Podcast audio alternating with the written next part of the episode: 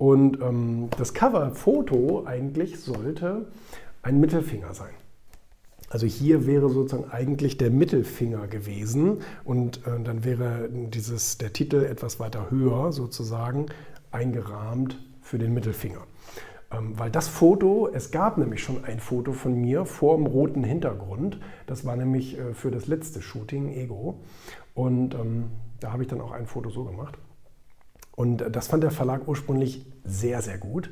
Zwar sehr, sehr aufreizend, aber, also nee, nicht aufreizend, sondern ähm, so ne, offensiv und natürlich auch beleidigend, aber ähm, war, natürlich, äh, war natürlich kein schlechter Gedanke, weil so ein Cover soll ja auch verkaufsfördernd sein.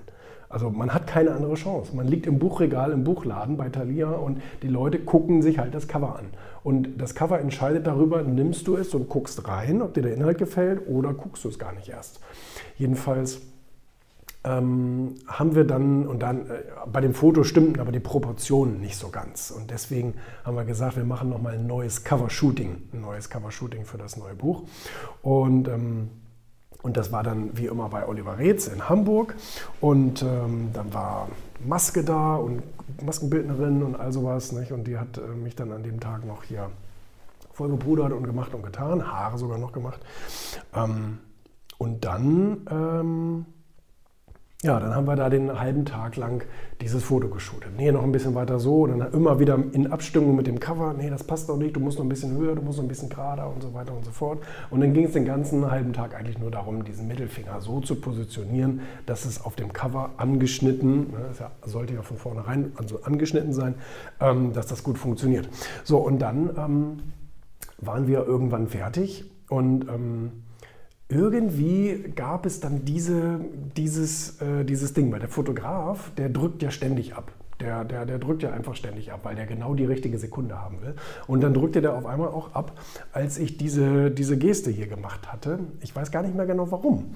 Aber ähm, das ist so, das ist so crazy. Und dann äh, fand er die Geste gut und ich fand die Geste gut. Und dann haben wir gesagt, komm, dann machen wir nochmal eben zwei, drei solche. Kann man ja vielleicht nochmal irgendwie für ein Werbefoto oder irgend sowas benutzen.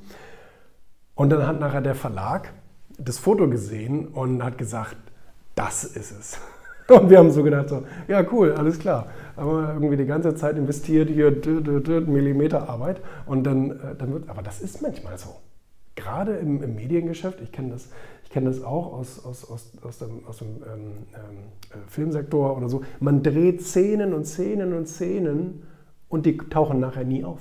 So, das ist, das ist leider relativ normal.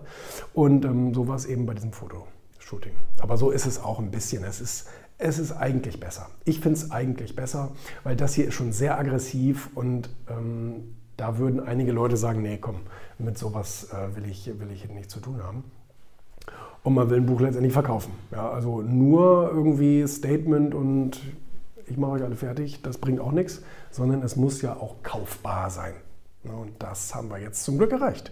Ich bin sehr froh darüber, dass wir das Cover genau so gemacht haben, wie es jetzt geworden ist, weil es ähm, wirklich sehr gut funktioniert, muss man, muss man wirklich sagen.